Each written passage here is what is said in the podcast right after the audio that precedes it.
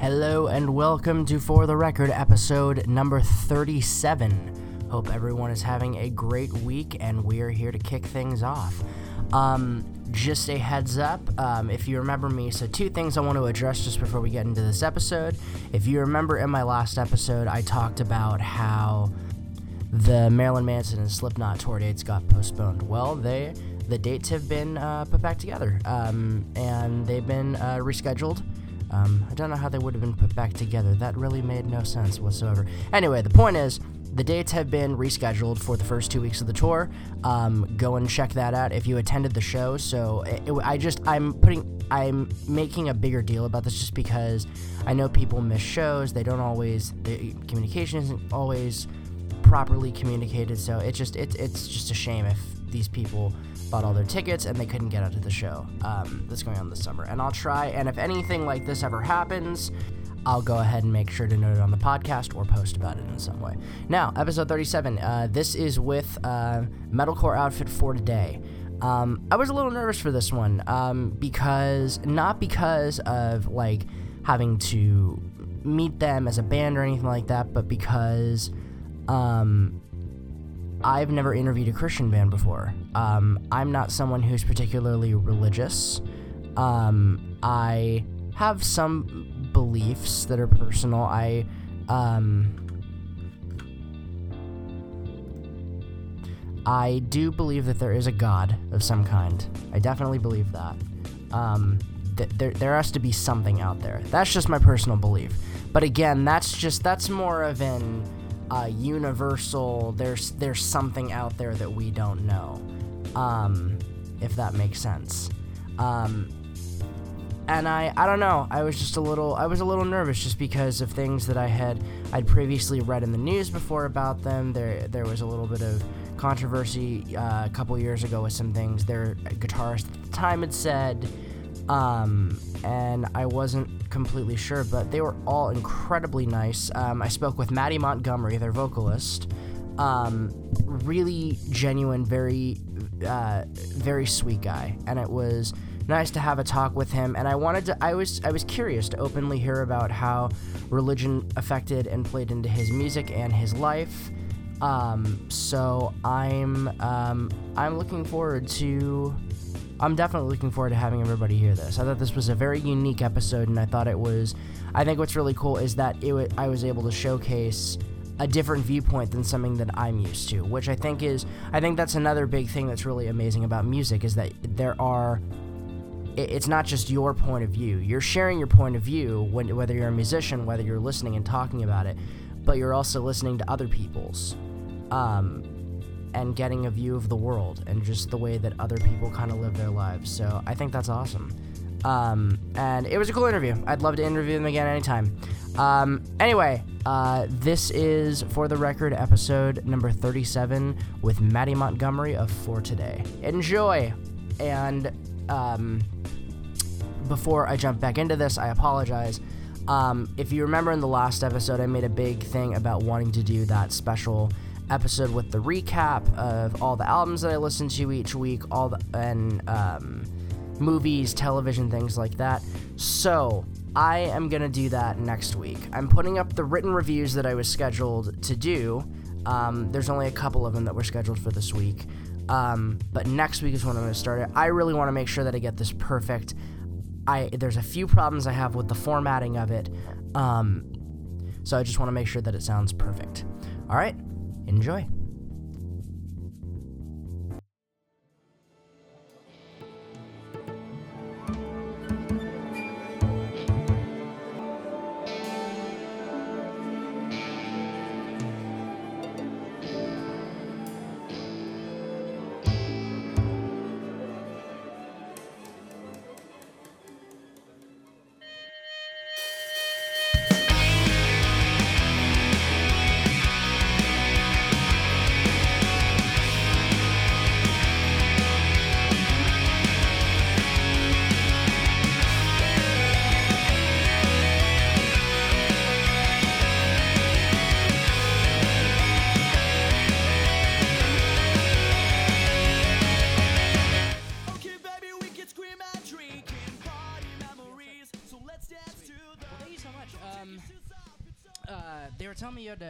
Walk someone back. You didn't have to walk far, did you?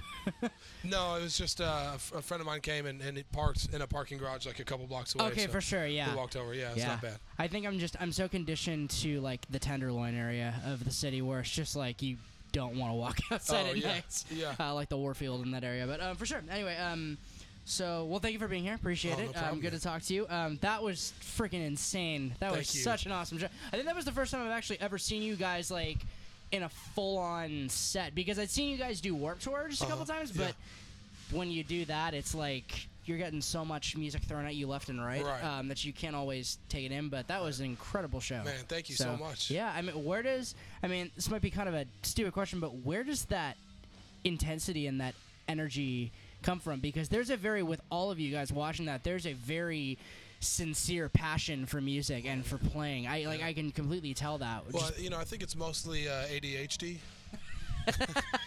we've been we've been off Ritalin for a few years now, so we're all just turned to the max right now. Fair enough. um, so I did want to um, ask you about Wake. Um, this was the first album, if I'm correct, on Nuclear Blast Records. Yeah. What drew you guys to Nuclear Blast over a label like Razor and Tie or any others that you may have been offered at that time? Like, I just I'm just very Yeah. curious because there's a lot there's a lot of like more death metal acts Yeah, on that well, label. you know, Nuclear Blast has been a great label for a long time. Uh, you know, and, and I think when you've been doing it for as long as they have, you you kind of have things figured out. You have a lot of connections and, and a lot of experience that are very valuable to a band like us that's trying to, to grow what we're doing. So, Yeah. uh, yeah, I mean, they were. It was kind of a no-brainer when they sent the the offer over. You know, we were honored to be a part of it. Yeah. Oh, that must have been. Well, I mean, it's just like you look at that. You look at the history of that label. I mean, you see Slayer and you see all these like these crazy like. Oh, that must have been an amazing feeling. Oh, it's awesome. Yeah, man. Um, well, so I was curious, and I guess this is kind of the bigger question of the whole interview. But as a Christian metal band, um, you've always, I, feel like you've always been very outspoken in regards to who you are. And over the years, I've seen some bands that do do say they're a Christian metal band. That's who we are. They kind of veer away from that as time goes on. Um, when whether it's in their live show, whether it's in their records, you guys have never seemed to do that. And I think what's really cool is that you've generated appeal from both religious and non-religious fans and everybody's kind of come together with you guys what in your opinion what do you think has made you guys stand the test of time Um, good question. Uh, you know, I think um, I think that a lot of times people they think that uh, faith and excellence are interchangeable. You know, they think, well, you know, we're a Christian band and we're here to talk about Jesus, and then they, uh, um, and and because of that, they maybe cut corners musically, or they'll stand on stage and, you know, talk about Jesus for so long that they wind up going over their set time and Yeah. pushing the whole rest of the show back and you know offending people and, and those sorts of things and so bands like that that are too that, that are so sort of zealous for Jesus that they um, that they wind up being disrespectful to, to other people and, and unprofessional uh, they don't last long in the scene now then then there's a lot of other people that maybe start off excited about Jesus and then um, they get uh, they get out here and they realize it's not really that cool to be a Christian and people aren't really that excited. They aren't as excited in the real world as they were in your youth group when you started the band. Yeah. So uh, so then over time they decrease the amount that they talk about him and they kind of keep it to themselves and then eventually a lot of them just wind up turning away from God altogether. yeah Um, you know, now I think the reason that none of us have done that is is really twofold. One is is that um, you know, for some of us a long time ago, for some of us a little more recently, we had real encounters, real experiences with a real living God, and uh, and so you know, it wasn't an issue of well, my parents told me to be a Christian, so Yeah. now I'm a Christian, or you know, I grew up going to church, so I guess I'm a Christian. But but we really we really know God. It's not a, an issue of just blindly sort of believing something because we read it in an old book or because somebody Yeah. we trusted told us to, to, to believe this. But we for ourselves have, have experienced God firsthand and and um and, and that is a lot harder to ignore. And secondarily, we, we took steps to surround ourselves with guys, you know, both in our band and, and just friends of ours maybe back home that uh, that hold us accountable to our faith and, and to who we really are. And so, uh, you know, during the times that we're out on the road. You know, I'm not I'm not going to be able to like sneak off and hook up with girls or get drunk or, Yeah. or whatever like other band guys can, because there's dudes in my band that that know me and that care about me enough to call me on that stuff and say, you know, you've got a wife at home and, and you've got responsibilities to God and to your friends and to your family that uh, you know that that doing that sort of thing would you know would keep you from being able to fulfill those responsibilities so um, you know being intentional about surrounding ourselves with guys that would hold us accountable to who we really are that has been i think vital for us and that's been i think one of the biggest reasons that we've been able to remain faithful over the years That's cool. I mean, I, th- I think that's a really cool uh, way that you said that. It's having a good, basically just a good group of people around Yeah, you man. and finding the right people. If I may ask, and you, and if it's too personal, you don't have to go into it at all. But what was your experience? Um, I've had a lot of them at this point.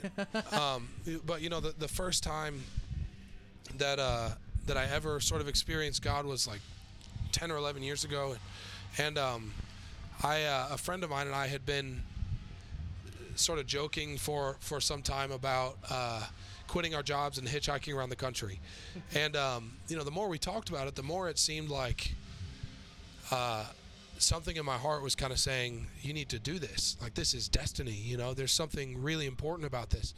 And um, that seemed kind of ridiculous you know? And, and i at the time really sort of prided myself on my intellectual capabilities my ability to argue yeah. uh, and to, to beat people in, in arguments. And Be uh, like, no, you're wrong. right yeah. Oh i loved it. Um very very pretentious. But uh I, as as this situation sort of developed for the first time in my life my heart and my head were kind of at odds with each other i realized that uh you know that what was logical and what was right were not necessarily the same thing and uh, and it really kind of messed with my whole philosophy on life. You know, I thought that whatever you could reason yourself into was the, the right thing, but um, that that wasn't necessarily the case in this situation. That my heart was saying you have to go, you have to go, but my head was saying, why? You've got a good job, and you know things are going good for you. Um, so I I was kind of torn, and and um, I did something really crazy one night after my friend told me that he couldn't go. So I'm thinking about hitchhiking around the country by myself, and uh, uh, he told me he couldn't go. So I was riding my bike around the campus and wound up just on my face in the middle of a field, crying and, and saying, God, God, if you are out there, if you have anything to do with my life or any of this, I need you to tell me what to do. And um, so I, finally collected myself, went back to my dorm, and picked up this book that I've been reading. And, and in the book, one character said to another, he said, uh, Now is the time for you to wander into homelessness and leading a holy man's life to seek the path of enlightenment, for you are destined to enlighten the world. And uh, it was like those words sort of jumped off the Yeah. page and, and struck me, you know. It's, Yeah. Now is the time to wander into homelessness and seek the path of enlightenment. Like, and I it- was just it- thinking about this. yeah, bro, it just it, it like blew my mind, you know. Yeah. And for the first time in my life, I realized that this God I had heard about, and this God that I had argued about, and this God I had read about, uh, was not just a character in an old book or a concept to be debated, but he was a, a real living God that really heard my prayer and, and really took action to speak into my life and to give me direction. Yeah. And so, um, you know, I, I can't say that I had it all figured out, but but as as you know, as I sat in that moment and sort of came to grips with this new reality that I had had um, discovered, you know, th- this presence and this peace and this love began to just flood into my life, man. And um, I- just sitting there, you know, in, in the middle of, of the night, one night in, in a, a Minnesota summer on the steps of my college dorm, I um, it was like it was like God came and like sat down next to me. It just felt like I just wasn't alone Yeah. and I felt like I could feel his goodness and, and feel his love. And uh, and so you know everybody's got kind of a different story, but that for me was when I, I sort of was confronted with the reality that there is a God and He really does like me. And um, you know I, I haven't been perfect since then. I didn't have it all figured out, but that's when I started the process of getting to know this God. Definitely. And um, you know it's a process I think I'm going to spend the rest of eternity uh, doing. Definitely. It's a great story. Oh, thank you. That's a great story. Yeah, I well, I'm I was very curious, particularly with interviewing um, your band, because I'm not so, I'm not someone who I would say is and like a very religious person, but I do believe there is a God. There, I believe there is something out there that that there there has to be something out there that's just bigger than all of us. So I always like hearing people's stories, just kind of about the way that they connect with um with those kinds of Yeah. things. So that well, was I, that was a great here's story. um, an inside scoop: is I know him, and, and he likes you. Oh, well, wonderful. Fantastic. Um, well, so kind of what you were saying about the the the relationship you'd kind of had um, when you were finding your faith, and how you said you you hadn't really had it all figured out. How far away from that person are you when going into an album like Wake? Many years later, now that the um, For Today has this was the sixth record, the first, um, just kind of in that uh, lost what I was saying. Basically, um, how far would you say you are from that person that you were when you first kind of Oh, made that discovery? Um, in what way? Yeah, I mean, in literally in every way. Okay. Um, you know, in, in fact, the Bible actually even talks about that. It says, if anyone is is in Christ, if they're in a relationship with Jesus, that they are a, a new creation, and that the old things have gone away, and everything about them has been made new. And it's true, man. I mean, the way that I think, the way that I feel about the world, the way that I approach things, the way that I, I process information, you know, everything about who I am, my desires, my priorities, my beliefs and opinions, all of them have been transformed. You know, and there were so many things that I tried to like hold on to for a long time. Yeah. Um, but you know, it's like um, you know, imagine uh, starting any significant relationship. Like imagine that, that you get married. Um, you know, that's going to change the way that you approach finances. It'll change the way that you even probably eat, the way that you dress. You know, Oh, yeah. the way that you develop your schedule. Like everything about your life is different because now you're taking into consideration the, the desires of another. Oh yeah. And that's how it is starting a relationship with God is is that everything changes, you know, not because God is some mean sort of tyrant in the sky and he's going to like beat me up if I don't do what he says. Yeah. But because, you know, as I get to know his heart and and I realize how much he loves me, uh, you know, I don't want to I don't want to waste my life clinging to things that um that sort of deny him and his involvement in my life. I want to acknowledge him and, and how much he cares and, and the fact that he's probably a lot smarter than me. Uh, and, and so that that sort of leads to everything about me being transformed, you know. So, I mean, going into especially Wake, I'm, you know, in every way a completely different person than I was then. Is faith a big um a big lyrical theme on the record or on any of the in terms of any of the records like i know that because i and i ask that because even if someone says one thing it could be like i can ask them the meaning of it they'll be like oh that oh that's not what it means at all. It's a totally different thing. Right. um i guess what are some of the themes that you tried to convey on this record this time around? Uh, you know, this record, I, I think that sort of everything that I that I do is is governed by my identity, and part of my identity is that I'm a man of faith, and so, you know, I think that whether I'm singing about, um, you know, Jesus dying on a cross or like some nachos, that that in some way or another it's going to be defined or or given given life by my faith. But um, Yeah. you know, uh, some of the themes, I, I think really the biggest inspiration lyrically for this album was uh, really our, our fans, the, these people that come to our shows. And, you know, and realizing that just tonight we, we stood out there and we, we looked at a room with hundreds of people. They came from very different backgrounds that have faced very different demons and, and um, difficulties in their lives.